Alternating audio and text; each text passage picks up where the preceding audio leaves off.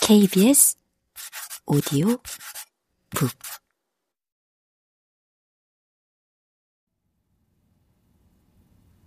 수연은 물끄러미 운동장을 내다보았다. 아무도 없는 운동장 역시 초여름 햇살에 홀로 달궈지고 있었다. 등꽃들만 활짝 피어 흐드러지고 있었다. 사실 민재는 슬비와 사귀기 전에 엉뚱하게도 수연에게 사귀자는 말을 한 적이 있었다. 바로 저곳 운동장 귀퉁이 등나무 벤치에서였다.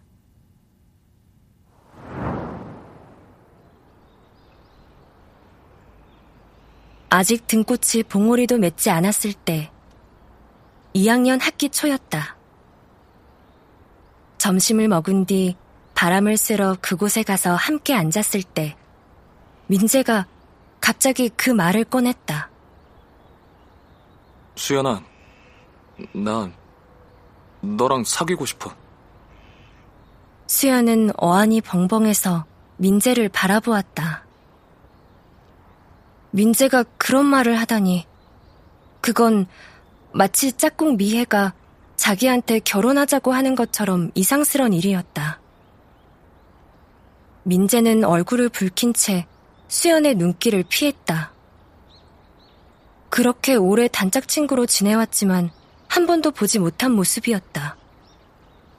수연은 당황스러워 얼른 농담으로 그 말을 돌려버렸다. 아, 아 갑자기 왜 그래? 야, 급식 때 쥐고기라도 먹었냐? 잠깐 뜸을 들이던 민재는 땅바닥을 보며 작은 목소리로 말했다. 나, 이 말 힘들게 하는 거야. 이제 널 친구로만 대하는 게 힘들어.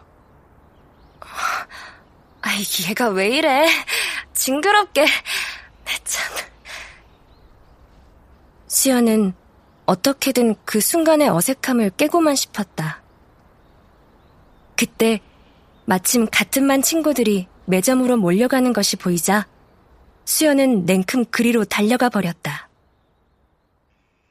그 뒤로 두 사람 사이는 서먹서먹해지고 말았다. 예전처럼 함께 등하교도 하고 학원도 다니고 과외도 했지만 전처럼 속을 털어놓는 일은 없었다. 문자도 하지 않았고 전화도 하지 않았다.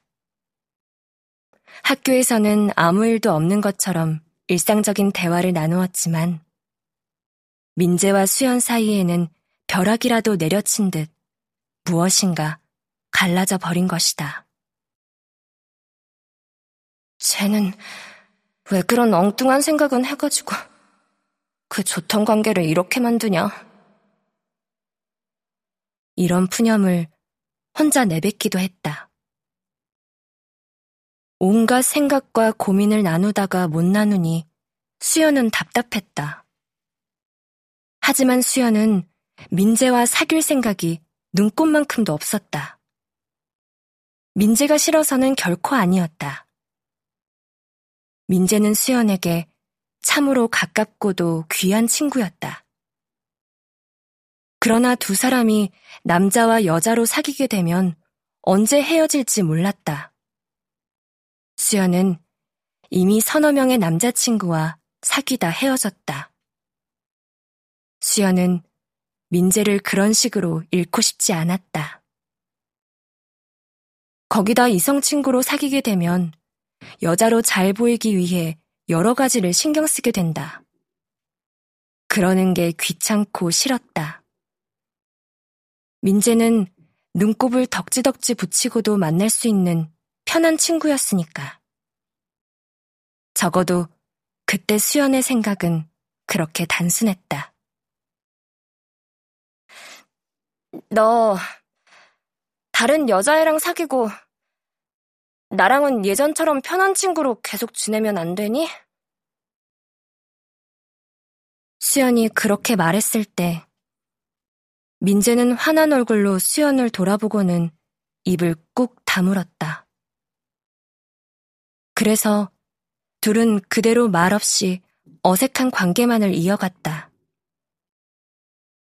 민재는 다른 친구들 앞에서는 예전과 똑같이 까불고 활발하게 놀았지만 수연과 둘이 있게 되면 아무 말도 꺼내지 않고 인상만 썼다.